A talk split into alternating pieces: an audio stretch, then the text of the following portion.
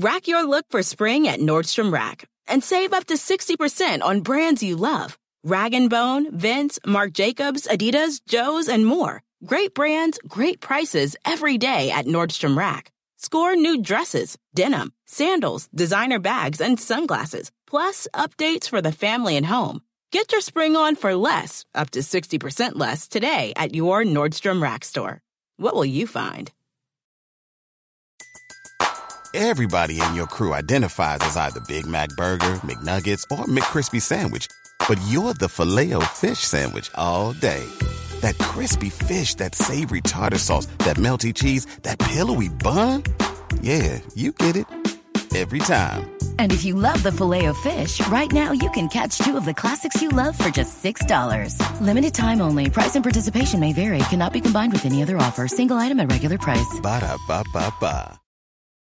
Hey yo, this is Big Daddy Kane, and you're listening to another hot interview on the library with Tim Einenkel on rapstation.com.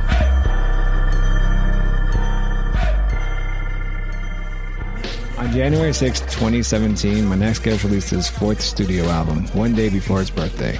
This Maryland MC has been killing it as an artist while mentoring the youth.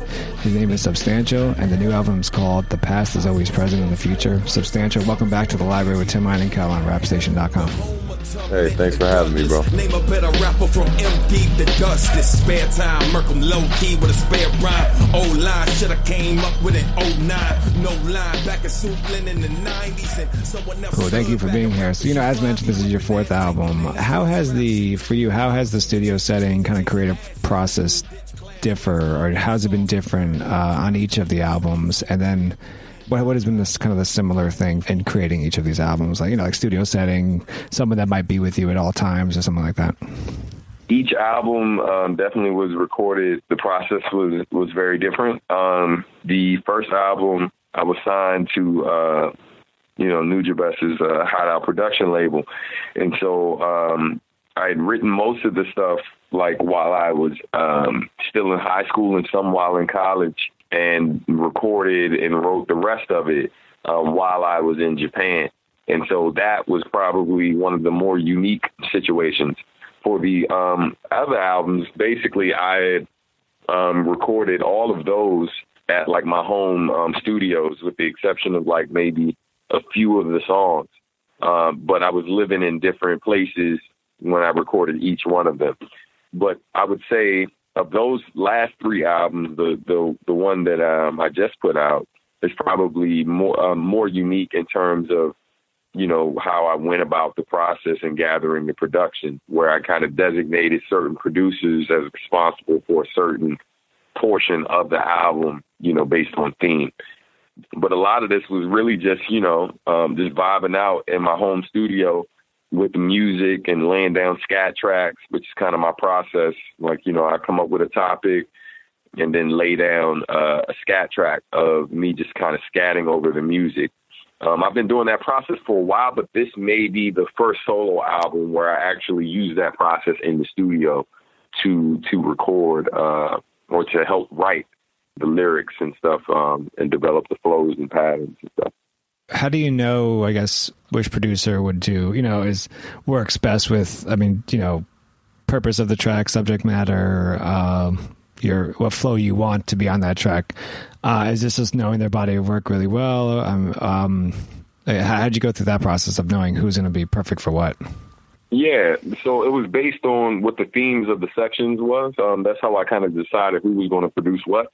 So the first portion of the album with um, after the intro, which is produced by Jay Soul, the first portion, major portion of the album, which is the past, um, is produced by the other guys, and they are the producers I have the the longest history with.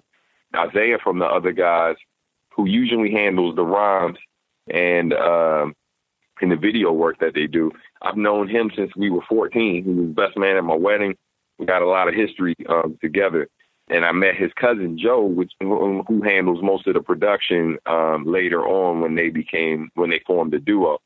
Because of the history that I had with them, I thought who better who better to produce the past section of the project because they go deepest into my my personal past. And so then uh, for the present, I had Marcus D produce that section, uh, like partly because of the fact that he um, presently he's the producer I collaborate with the most. You know, so again, you know, just thinking of what the theme of that section was, knowing his style of production, and and knowing what our current situation in, uh, is, I was like, presently, you know, he's a dude. So, um, and so, and then for the future portion, I knew I wanted to kind of um, involve producers who sonically um, could do things that kind of work with that section. But more important than that was the whole idea that going into the future, I'd be working with these guys maybe a little more. Um, so, so that's why I had um, Oddisee involved um, in that section. He also had something in the past section, but I had him involved in the future section for that reason. His drummer, John Lane, who is a part of his band Good Compny, he produces two tracks in that section. And we've been um, talking a lot and collaborating more. And um, and then Ginsu Dean, who ironically has a throwback sound, but that beat that he made, it made me think of like uh, like when you watch the, like the Jetsons or something like that, where it's from a um, uh, era. It's a bit of a throwback, but it deals with the future. So it's kind of, you know what I mean? Like, um, I, I thought sonically that made sense. And then for the final section, that was produced by Algorithm. Um, he did that entire section. And um, and outside of my first album, which was done entirely uh, by Nujabes and Mona Risic, outside of that album, um, Algorithm has always been a part of every solo album I've done. So I was like, you know, for the always section, which deals with legacy, let's have a guy who's always contributed to my my solo albums. You know what I mean? You know, so that's how that process uh, came about. Uh, overall, for you, what was your kind of just before we go into some tracks of the album? What, what was your, I guess, your overall goal of this album? With the title being "The Past is Always Present in the Future," um, the album really deals with legacy and uh, and us not forgetting like our roots. Um, no matter like you know how badly people want to kind of separate themselves from the path that we had to travel to get to where we are or get where we're going. The reality of it is there are portions of our past um, and all of it to a certain extent that will still kind of live on um, as we move forward. And um, and so I knew that I wanted to make music that really spoke to that and captured those moments and, and really, you know, in a way kind of spoke to what my legacy as an individual would be, but then also what I hope that um, the legacy of our people um, would be as well. And so I, um, you know, as far as how, like, you know, how I feel about terms of me being able to capture that. I think um, overall, man, I was when I finally stepped back and listened to everything when when everything was done because it was about a two two and a half year process. Um, you know, I was I definitely feel as though it it conveys that. I mean, that's been the the response kind of speaks to that as well. Like in terms of people really seeing the whole full circle like kind of happen right in in front of them. So from that's why the the album cover as well has that that feel reminiscent of my my first album because I really feel like for me it's you know my career coming full circle. The first track, uh, Exposition, um, it's you know the first and only verse on the you know on this this track is, is for me was it's not just like a lyrical wake up call for the listener, but also a social commentary wake up call.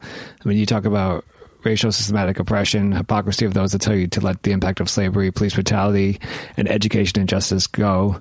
And you talk about a lot more. Um, why did you decide that this would be the first track of the album, and then why only one verse? I knew that um, it would be extremely important to kind of set a certain tone early on, you know, just to kind of let people, give people a general idea of what the feel of this album was going to be, um, especially with the title being what it was, um, and and this project being a bit of an expo. You know what I mean? Being an exposition where it's like, you know, I'm gonna showcase different things, um, different things in terms of our history. Um, I'm gonna show, like showcase my my lyrical ability while I give you this substance but more important than than all of these things, you know, I'm gonna achieve this while still giving you good music that you can just kind of vibe to, get lost in, while receiving these messages and themes that are extremely important, you know. And so, uh, why one verse? I would just say that I feel I feel like a lot can be achieved and without kind of overdoing it sometimes. I didn't want to make it um, this three verse thing. I know it's the opening song. I wanted, I really love the music that J Soul came up with. So I wanted to kind of um, start out in a way where it's like this music's playing, it kind of sucks you in. You know, the singing that I put in there, that I laid down, I wanted to be somewhat haunting and reminiscent of like, you know, some of those like Parliament and like Funkadelic tracks that are kind of like not the, the typical songs you get from Parliament and stuff like those those deep cuts that are, are that they had that were very like you know when I think of like Maggot Brain and things like that that were just it wasn't what you kind of come to expect from them. And so this I don't think is I think people expect substance from me. However, I didn't. Uh, I knew that that track was kind of going to be like the unexpected. Um, even to my base. You know what I mean? Um, and so I figured that was a great way to kind of set the album off. You know. Remember, I am a true descendant of people who were stolen and traded for all the riches. But I can play the victim, I'm told just to forget it while they dwell on 9 11 and celebrate independence. But I'm supposed to clean the memory of all the lynching. Shit, I cringe at the thought of giving my daughter whippets. Plus, I see the name that own my family every time I write a check. So, how the fuck am I supposed to forget when we ain't safe in churches or even when we comply? The ones paid to protect us are making sure that we die. They say we kill ourselves, we still cheat and we rob. But some of y'all do the same when you supposed to be on the job. And if you really care about the welfare of my people, you make sure that the schools for all children were equal. Fair competition, so they had to pick the game. Scared if we catch up, then we do they ask the same. In terms of writing that, is that I mean, is that something that's a challenge for you as an artist to kind of say so much, but you know, in one in one verse? Uh, I mean, how how do you prepare yourself for? For for accomplishing that goal? You know, what's important is knowing knowing ahead of time exactly what you wish to accomplish in terms of like what you want to cover, what themes you want to cover because it's a it's a loose verse so to speak where it's like I don't focus on one particular topic. And and you know, and then it's also based on what we kind of see in the commentary and stuff, you know, like I think that you know, naive people sometimes believe that if we can fix this one problem here, you know what I mean, things overall, it'll just, it, it'll fix the world. You know what I mean? And, you know, what I really wanted to illustrate that no, there's not this one problem. There's a lot of different problems, right? And I don't want you to just kind of fix this one problem and think that if you help us fix this one problem, somehow like life for black people just instantly becomes the best thing ever. you know what I'm saying? And so, um, and so I wanted to kind of bring up, uh, you know, I, I, I specifically wanted to target certain issues that I, I feel like, you know, that as, as a black person in this country, in the world, um, you kind of can't escape these things, you know, um, you know, like there's no, there's no quick fix for these problems, especially, you know, when you're dealing with, uh, you know, people who who refuse to even acknowledge some of these things as a problem.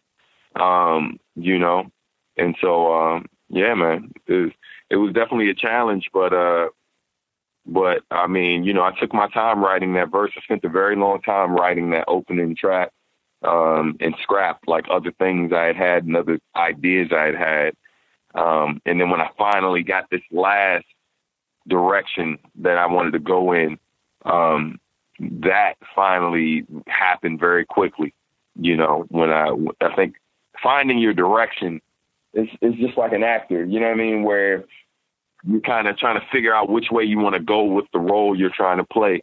And until you figure that out, it's kind of like it's a struggle.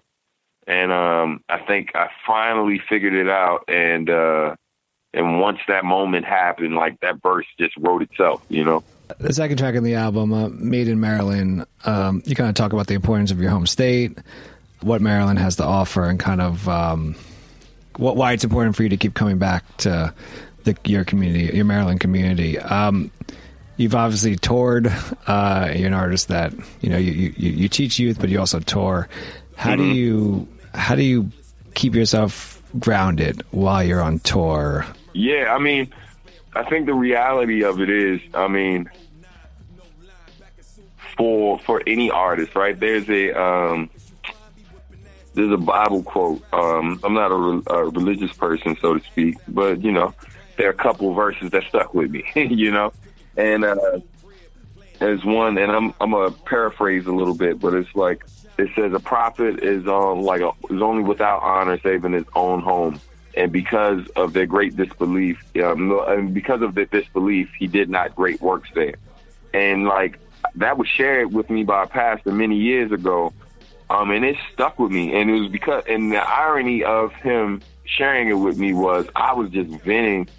I, I wouldn't say it's ironic, but the the timing was was crazy. Like he just had that, just kind of, and he just hit me with it after venting to him. I just came off a tour, and he was asking me how the tour went, and I was like, man, it was amazing.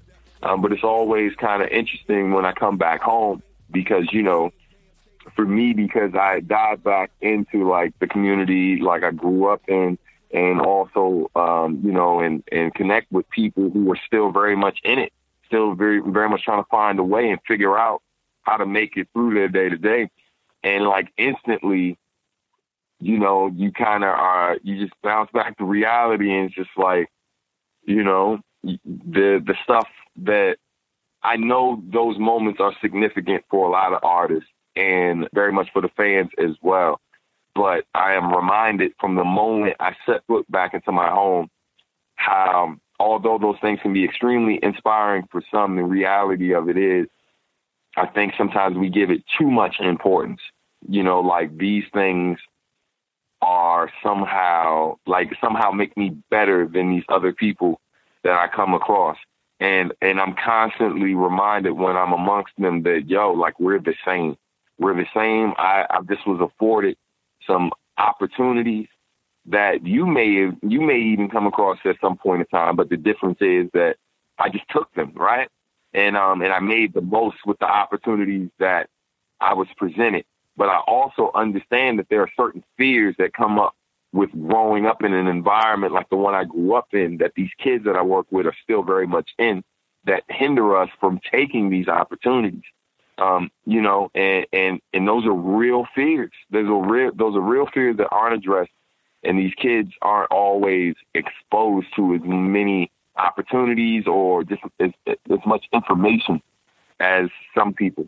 And so, so it's important that when like the touring is cool, but I think the story behind how I got there and and and what I was able to take from it is what I kind of use to motivate others and also kind of kill some of those fears or um, some of those fears, those real fears that people have, you know, like, yo, you just gotta sometimes take that leap, leap of faith and believe in yourself. I'm a PG king, it's a PG thing. This for Godzilla, OGC King, Joe D, Steph Hive, and my Baltimore team. That's my man J Soul and the young homie Green. Damn, my friends are dope, yeah, we really rap. Fans been losing hope, I'ma bring it back.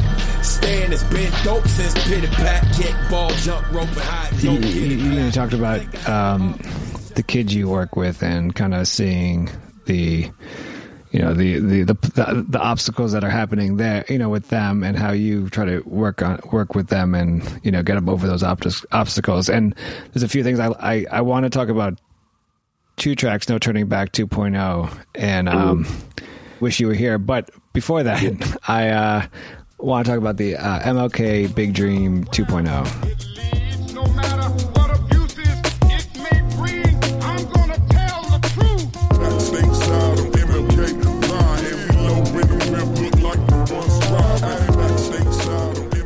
because what you do there is that you what I thought was interesting is you you play excerpts from Dr. King on you know why he opposed the Vietnam War and how mm-hmm. war is was damaging to those at home versus let's say you you know play speeches from his I Have a Dream speech or something, you know, uh, excerpts from I Have a Dream speech or just stuff that's in, I guess, popular stuff mm-hmm. in the mainstream. Why did you choose to play those excerpts in, in, in the track? But then also, how does that relate to, and the song itself, how does it relate to what's happening in the community of Maryland and what you see when you work with the youth?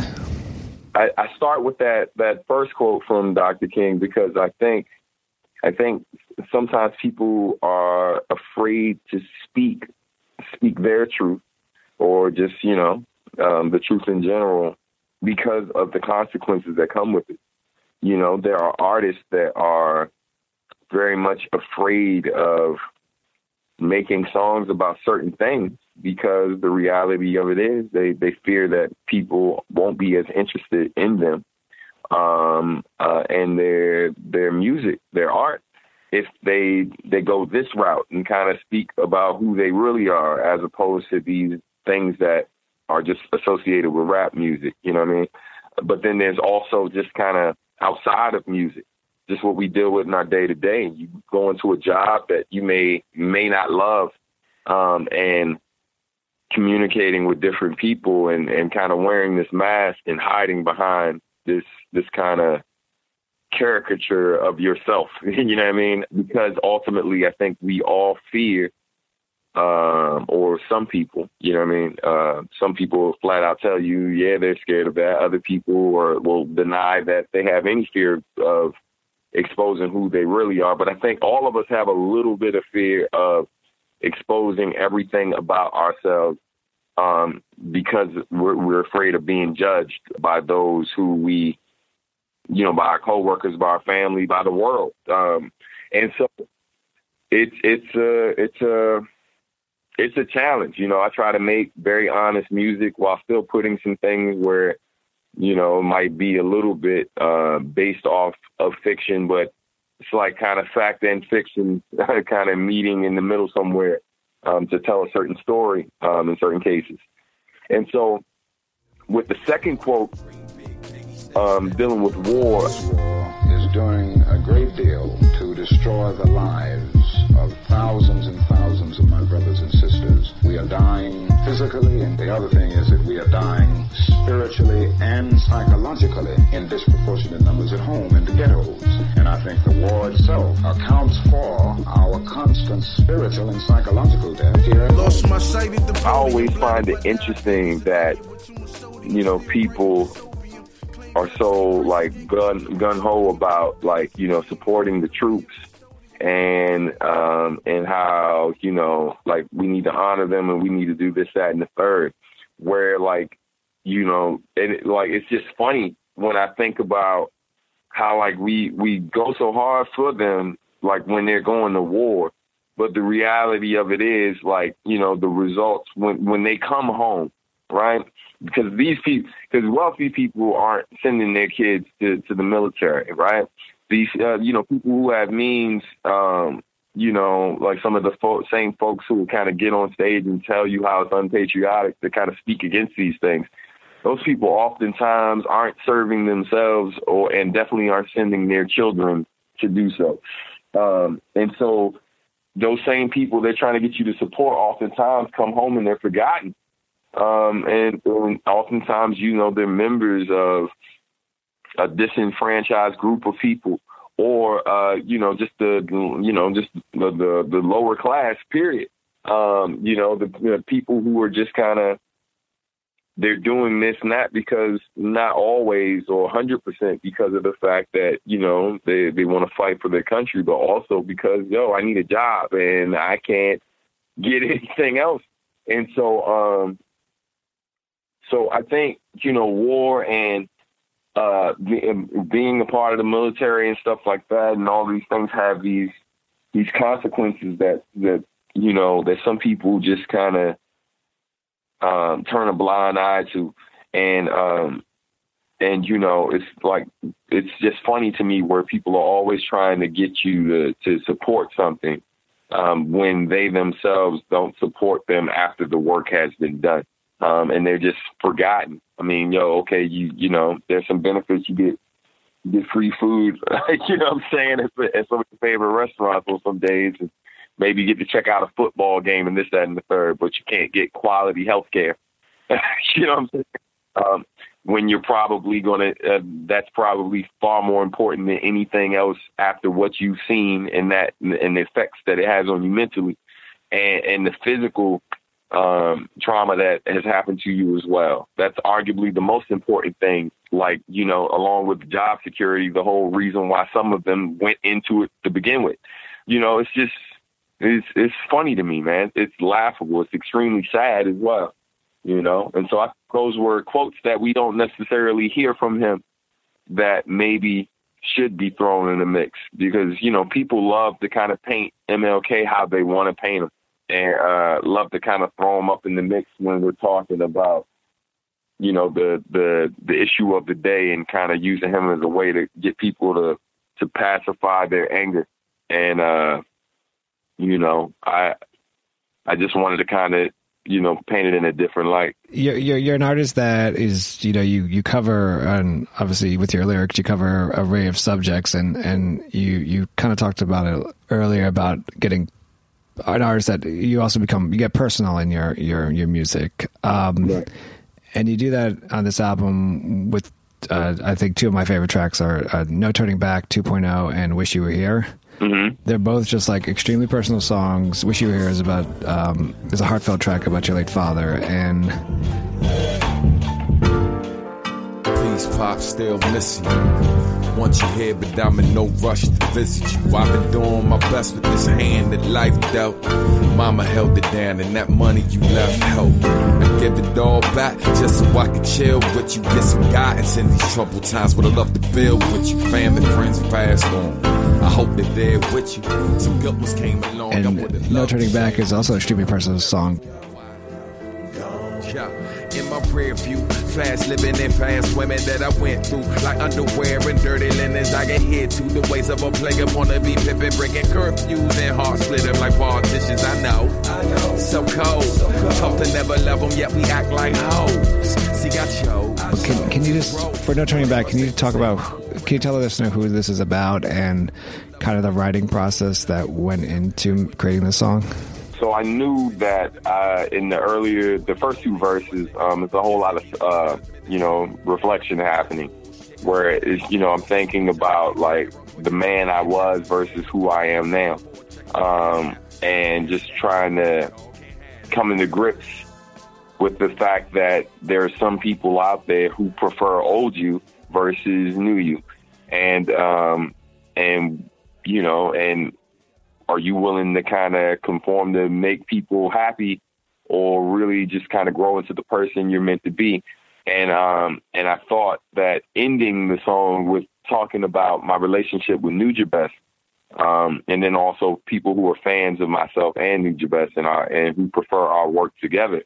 You know, I, I I felt like that was the perfect thing to kind of wrap up that song because you know I, I get asked all these questions uh, when I um, do interviews and when I travel about what it was like to work with him and um, how come you know maybe we didn't do more of this or more of that, blah blah blah, so on and so forth. And are you going to release these songs that you guys never released? And I mean, you know, it's a lot to. It's hard. It's already hard to lose um, people you care about. Um, but it's really tough uh, when when you lose like an amazing artist um, who was also like who's somebody you considered a friend and work with, um, because it's like, you know, you're trying, like you try to heal, right, and you come to grips with the reality of the situation that, uh, you know, that like I mean, what you and this person have done together and may have planned to do more. That's that's not going to happen now. So, um, but you kind of never really fully get past that because there are people who, who love what y'all did, who constantly want more of that. Um, and, and sometimes they don't think about, I guess, the, um, the cost of what it is they're asking.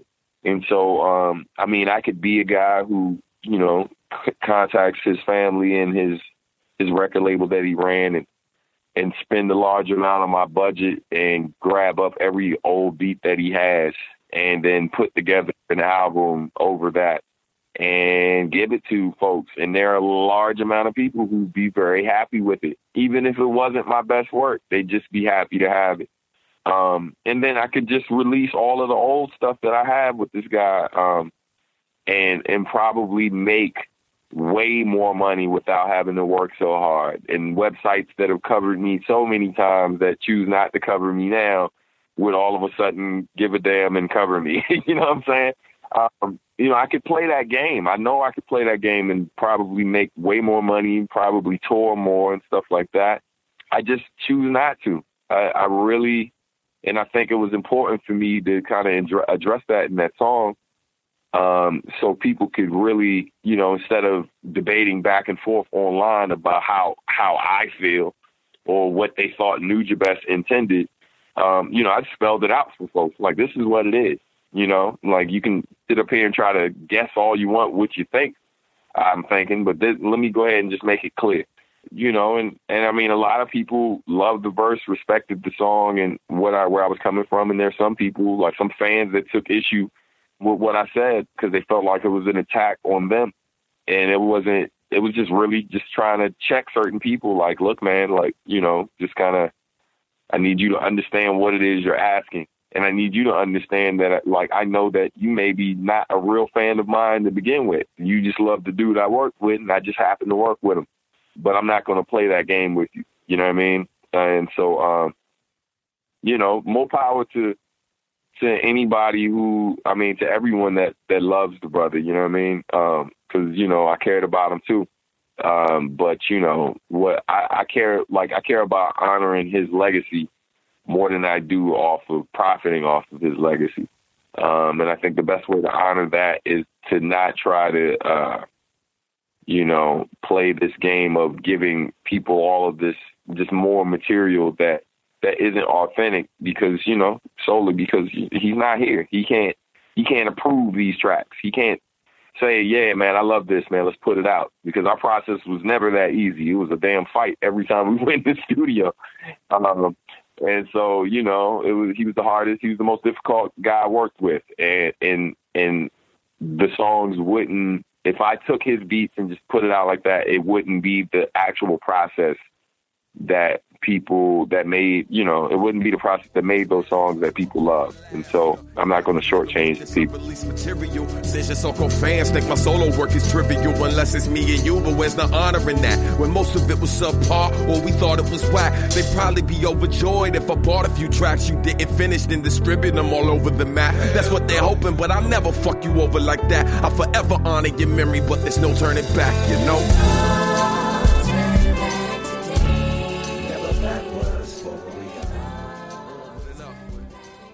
As far as uh, wish you were here, really with that, man, I just wanted to do something to uh, honor my my dad's memory. You know, that was honest about. You know, he wasn't this perfect man, um, which I kind of state on um, the subway as well. Like where I talk about like my mom and why she ultimately her and my dad split. Um, he wasn't perfect, but like it's more so wishing he was here just to kind of see the progress our family has made you know, the the whole idea that my my daughter will never get to meet her grandfather. You know what I mean? That's a tough pill to swallow, um, especially when you know this is a kid who has lots of questions about the man he was, and the fact that yo he never got to meet my wife. Like he died when I was ten. So there's so many, so many accomplishments I've had in my life, and so many achievements, and just things that, truthfully, I just didn't think I was going to live to even see for myself. And that you know you want the people who had something to do with you being here to be a part of that man and, and be able to kind of take pride in that i'm just lucky that my mom has has lived as long as she has because you know i'm no spring chicken you know what i mean um, hey, hey, we're the, we're the same age. Come on. right, right. Well, you know, we're virtually dinosaurs in this in this business at this point. You know. Uh, right, right. you know what I mean? But uh, I'm just, you know, man, I'm honored. I'm, I'm happy. Uh, I'm super happy that my mom has been able to kind of see all of this. But, um, but I'd be lying to say that I don't think uh, about my dad a lot and how I wish he could have uh, seen like half of the stuff I've did, uh, I've done, and um, you know, especially knowing too that like, man, he wasn't the most supportive dude either, man. Like, I mean, this is a guy. I mean, I went to art school and everything, and this is a guy that told me I couldn't draw. So, you know, like, uh, what I mean, that was, you know, that's some traumatizing stuff to tell a kid where this is the thing that you've decided you're most passionate about because this is before the music. And so a lot of what I accomplished in my life was me doing stuff in spite of what I was told. Same thing with the music, man. Like, you know, I wasn't getting all of the support in the world when I when I first started out. So really just my work ethic comes from me constantly trying to prove to people that I'm doper than you think. I'm I can make great art, man, that like not just people dig and think it's dope or whatever that people that might inspire somebody to do something great in this world, you know. So, yeah, man.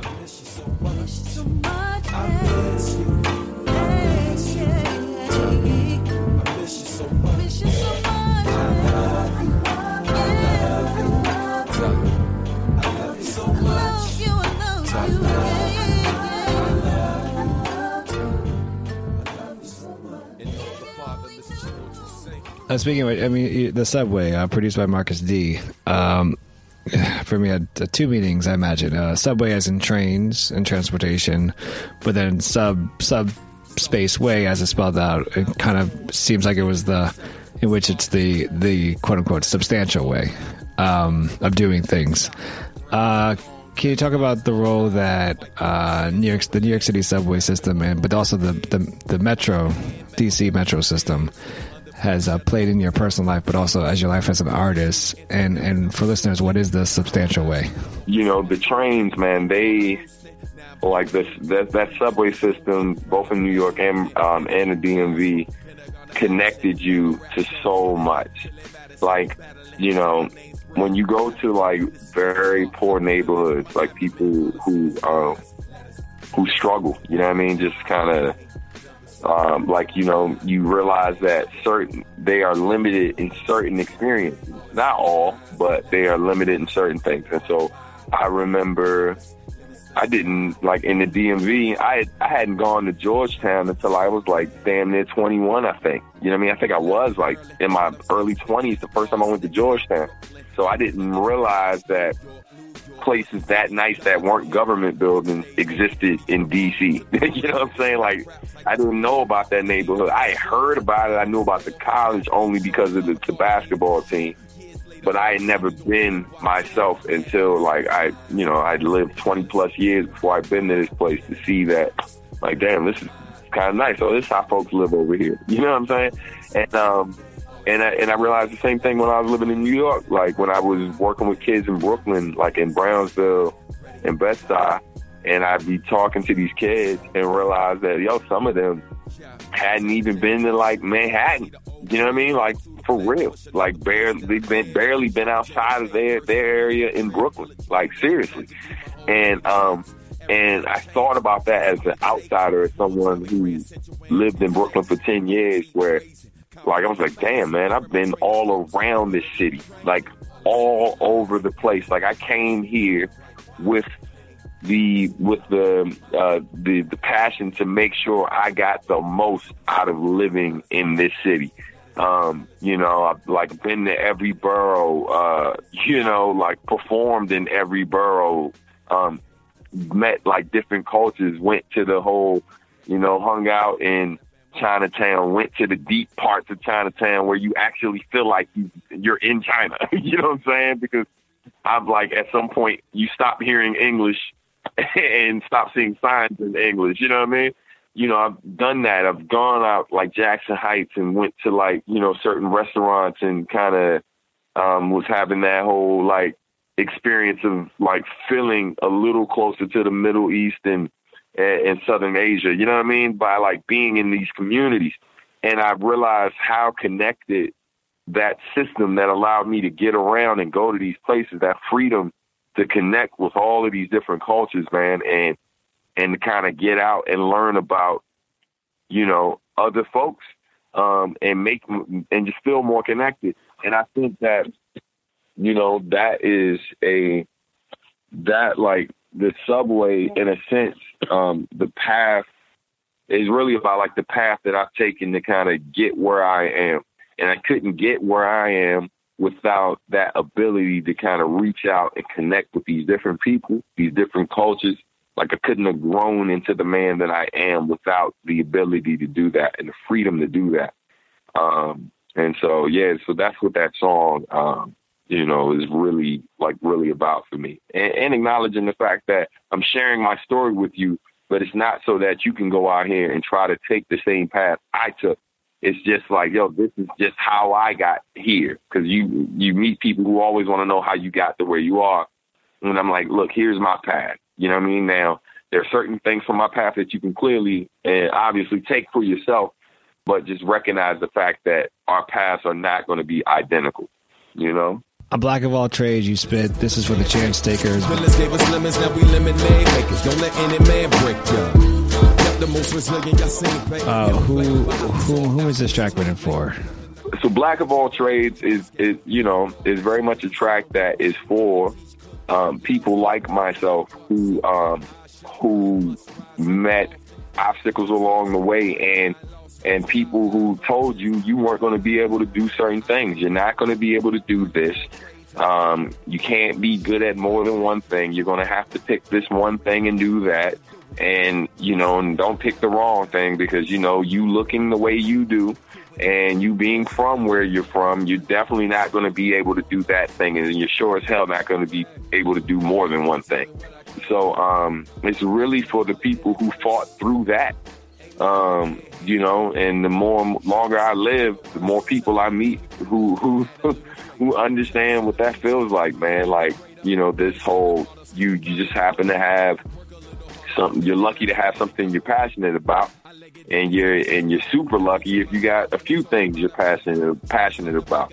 But you still have these obstacles of getting through that day to day, you know, those day to day challenges and and those those naysayers and um, you know, and then and then real uh, systemic uh, issues or whatever that are put in place to make sure people like you don't accomplish you know, a fraction of what it is you're dreaming to accomplish.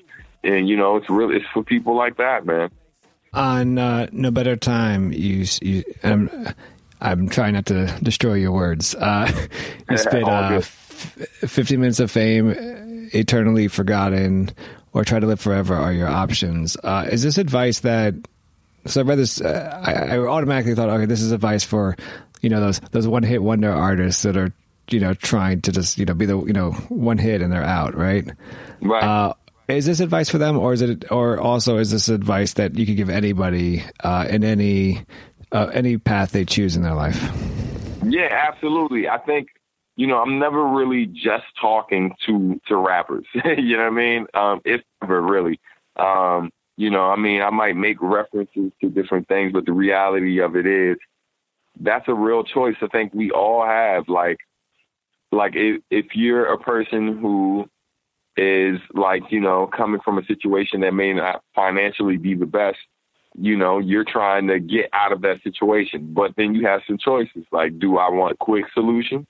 Do I want to kind of be this person that is like that makes it really fast because, you know, I feel like my situation is the worst thing ever. So I, I want to blow up tomorrow. You know what I mean? But we see it all the time where these people who do that, they they they go away as quickly as they got here. Like, or do I want to be this person that you know, like, um, do I want to be this person that never achieves anything and is just completely forgotten? Like, it's like I almost never here. Or do I, I want to be this person that may not have been, I may not have been the most successful person. I may not have been the wealthiest person. Um, however, you know, what I accomplished while I was here is going to outlive for me. Uh, it's going to outlive me and potentially, you know, live on forever. Like different things that that I've done may inspire people for like for generations to come and and and live forever. And those are real choices that people like like have the power to make that I don't think they realize they they even have those choices. You know, a lot of folks are just kind of let light, letting life happen. You know what I mean? dreams at night. What you could have had, should have did, would have got on. But the fat lady center singing that song. Cause you don't know what you've got till it's gone. Can't miss what you ain't had all along. what better time than the present? The present's better than time, even if you only shine for a second. 15 minutes of fame, eternally forgotten. Or try to live forever are the options. Waiting on me, you waiting on him, you waiting on her, you waiting on them, waiting on the miracle. Are you when you when you when you talk on subject like this? Are you? I mean, are you? Do you see yourself? Is this you giving advice to the younger generation, or is it not a generational thing? It's just you know, it's whoever or whoever you've crossed your path. It's everybody because I've done shows where, um, you know, I've had fans who were like 13 or 15 years old in the crowd who were literally there with their parents who were a little bit older than me, and you know, and I have those conversations where the kids are looking at you one way and drawing inspiration from certain things. And then having a conversation with the parent and it's like, you know, yeah, when my kids, I drop my kids off to school and I leave it in. you know what I mean? I leave, I leave the, the music on and keep listening even when they're gone because it speaks to me. And I think that inspiration in its purest form can inspire anyone. It doesn't necessarily, like you may even target a specific group of people. Um, but the people people you may not have intended to inspire can still draw inspiration from it. And so while I, I think I think I I think I shouldn't have to, you know, and even though this song is not necessarily targeting people of color per se, but I don't think I need to not talk about my blackness and what my experience is as a black man so that way I can inspire everyone. I think I can still target a, a specific group of people or person. Like I can talk about, I just like how I can tell a story about one particular thing, and it might inspire thoughts or inspire people who who didn't even have that experience, but it might just make them look at things differently. So um, I think you can still target people and be inclusive. You know what I mean? Like, because if I didn't want if I didn't want to help everyone, I would literally, you know, write that song. Like I'd write the song like Black of All Trades and then and then make sure I only shared it with black people. you know what I'm saying? But but like but I think there are ideas that come in with songs like No Better Time um, or uh, or anything where it might sound like I'm talking to one group, but it can potentially inspire like so many more than just who it sounds like it's uh, for. So, hey man, look, you know, I'm I'm just trying to make, I'm trying to improve our current situation to the best of my ability, and, and it's like, and I really don't give a damn how old or or young you are, how uh, you know, whatever. Um, as long as at the end of the day you hear and you want to make this situation for everybody better than it currently is, um, that's the only way we'll we'll truly move forward and be able to, you know, make this world better than it currently is. In the track "My Daughter's Eyes," uh, you talk about the struggle of being a woman and and have created. You pretty much created a song that is also uh, a track to empower a woman. It's a man's world all about. Huh. Cause she cool, but she not. Ladies first, only when she put it by. Wanted to take orders, never see her as a soldier. Hold up, let me stop acting like I'm not him. Like I never womanize or undermine it. Her how I her, where I her, when I wanted her. In a home she made, being treated like a foreigner. Taught she only valuable if she got, and if she can have a baby boy by. What what has been the reaction to this song, and kind of what what has inspired you to write? What inspired you to write this actual track? The response has been great. You know, I've had a lot of sisters um, like say like you know say different things to me and thanking me for even you know taking the time and and and mustering up the courage to write something like this because you know I'm as guilty as like any of the men that like you know I mentioned in the song, you know, for contributing to to a, a world that hasn't been the most difficult, uh, you know, the the easiest to traverse for women. So, um, but what inspired it ultimately was a film that uh, my wife was watching initially, and then uh, even though I was in the studio, she was really pushing me to you know, hey, you might you might want to come in here and watch this with me. You really need to see this. and um, the film was called The Mask You Live In. And I happened to stop to watch the film while I was literally writing that song. And so I came back into the studio. Um, I stopped the music and I basically decided to kind of, um, you know, I had some great conversation with my wife, obviously, but then I started to um, do some research on my own, like just kind of read various articles with like women kind of just going over uh, like various issues of today and the past, and then just conversations with different people I know from coworkers to uh, my sisters to whoever that uh, you know, and also men as well, man. Just kind of talking about you know some of the different things that we see that we actually try to do something about, and plenty of the stuff that we see and we know is an issue, but don't really put forth any effort to to you know to putting it into certain things. And so um, I wanted to touch on something that I really felt like you don't hear like rap, uh, you don't hear in rap music. You don't hear it in music in general. You know what I mean? At least not music that that men are making. Um, and so, I mean, it's not to say I've done something that I think no no artist has done because I've heard some things that are not too far removed from it. Um, some I heard after, and things I can think of from before. But I wanted to do it in a way I hadn't heard it done before. That um, that that wasn't about like getting praise from women as much as it was opening up dialogue with dudes, like to to really get us to kind of look at ourselves um, and recognize that, like, yo, we're you know we're harming, we're doing harm to ourselves by harming our women, by making this world less pleasant for them. It doesn't it doesn't make things better for us? And I think that concept like spills uh, spills over into racism as well. Like, you know, you like you don't make this world better like as a whole by oppressing another group of people. Because now like think about how much you missed how much progress like we've potentially missed in like be it architecture engineering art you know quality of life all of this by oppressing a certain group of people who could have brought their genius to the table you know what i mean to to do such great things because I mean, think about what has come about. Um, like, look at the things that were created and have been developed. Like, you know, like you know, this is a shifting gears a little bit, going um, focusing more on people uh, on race um, now as opposed to uh, the issue with just women.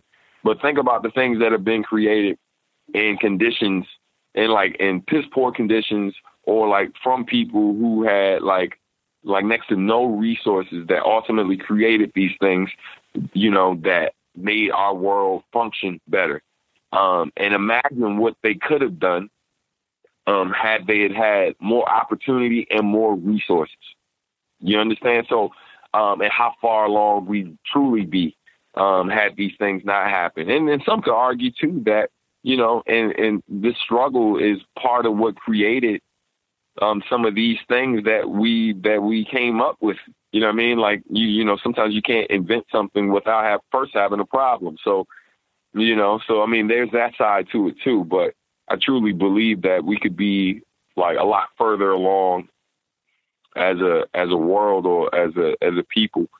Like if we kind of get off this idea, uh, get like get off this way of thinking that I can't be successful if this group of people are getting the same opportunities as me. Like, like if somehow, like you know, us taking away some of the things if, by paying women more, like you still can't, you know, like be successful and get a good paying job. Like that's stupid. You know what I mean? And and you know that that only makes sense if you're just a lazy person who, who refuses to kind of do what needs to get done to put yourself in a certain position. Yeah, basically, it sounds like a person who's afraid of competition. You know what I mean?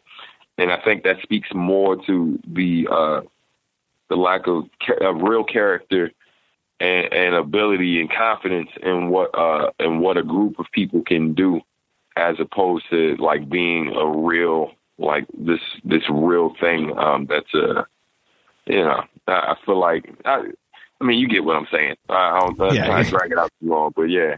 We've we've we've spoken about uh, some of the lyrics and on on the tracks of these album uh, of this of this album. Um, but when you go to the uh, your each when you go to the each page with lyrics, lyric, each lyric page on the like Bandcamp, your Bandcamp page, um, there are quotes at the beginning, at the top of of the lyrics. Uh, you quote James Baldwin, Tubman, uh, Goldie Hawn, Chris Rock, Big Daddy Kane, Sonia Parker, just to name a few.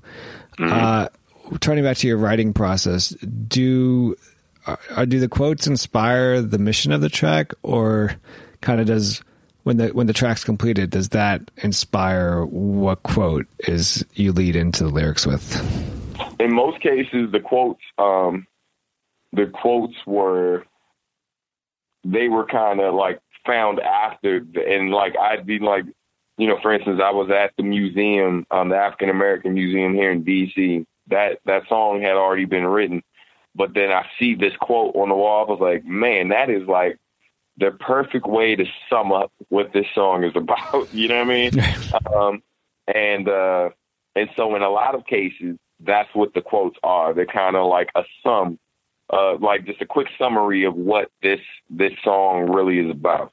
Um, in some cases, like like a song like "Follow the Master," where Big Daddy Kane, his line, "I work like a slave to become a master," and um, that that quote, that idea, is very much um, at the core of the inspiration of that song. You know, where it might seem like a very surface level song in terms of the um, the other content on the record, but really what that song is about is you know is uh, you know for the for the vocal part of of this uh, this hip hop world, right? Our MCs, um, our rappers, our lyricists, and all of that. Getting back to it's not that we can't kind of um, evolve, right? I'm all for evolution. However, I think there are certain core values, there are certain core things that like how this thing developed that are important for for MCs, rappers, and whatever folks are calling themselves nowadays to maintain those certain qualities, like to make sure that those things are still present and ready to go at the drop of a hat um, if you're going to come into this into this world. And so, um, and that and that stuff all requires like people to do work, people to do research, people to develop themselves, to they constantly to, um, to develop themselves, and never really feel like because I think even if you master something, you can still learn. You know what I mean? So it's not to say like, yo, I'm a master of this and there's nothing else for me to learn. Like, nah, I've mastered this particular thing, but there are certain sides of it that I still can improve on. And so, and that's where, you know, why I love, that's what my, from a quote that's so simple, work like a slave to, I work like a slave to become a master um, from Big Daddy Kane. That's my, like, when I hear that, that's my takeaway, you know? And, um, and, and so that that song in particular is really like really like for for those artists or whatever just to kind of push them to like yo this is what this is what this is meant to be and these are some some things that I, I like that will forever hold true. And I think all of us should be working toward. And um and so all of those different quotes connect to those songs um in a, in a, sim, a similar fashion. Songs like PTXD, where the quote for that one, um, I just happened to be watching um, Arsenio Hall, like when he had his reboot and it came back, and uh, I was watching the LL Cool J interview, and he just says that man, and like. And I'm just like, oh my God, like that quote was so powerful, man. You know, don't let your past hold your future, hostage. It's just like, oh my God. you know what I mean? Um, and I knew when I heard that quote, I was like, that it hit me so hard in that moment. I was like, man, I'm gonna find a way to use that quote um, for something at some point in time, be it music or art, something. Um, and so when I wrote PTXD, I was like, man, I you know I wrote it in there. It was like, don't let your past hold your future future hostage. That's LL, not me. you know.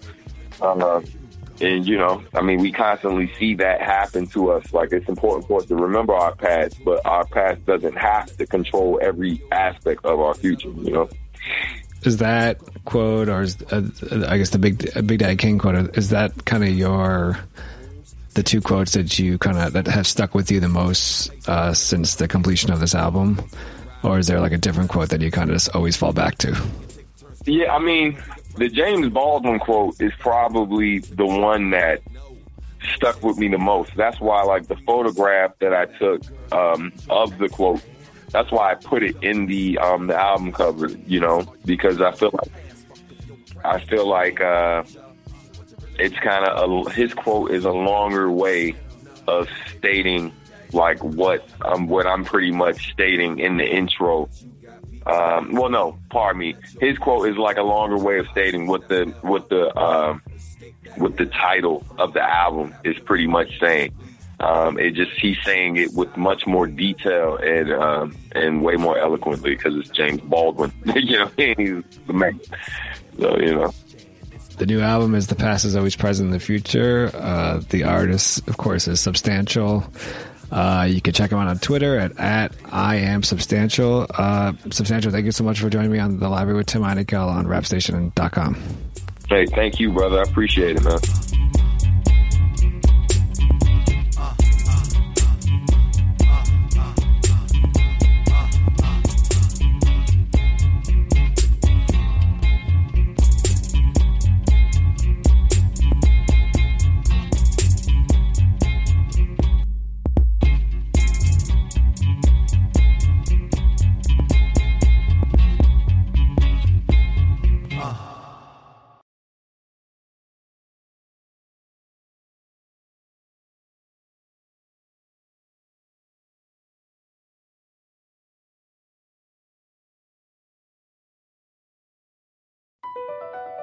BP added more than $70 billion to the U.S. economy in 2022 by making investments from coast to coast.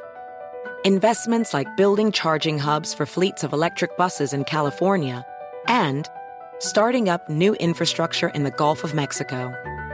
It's and, not or.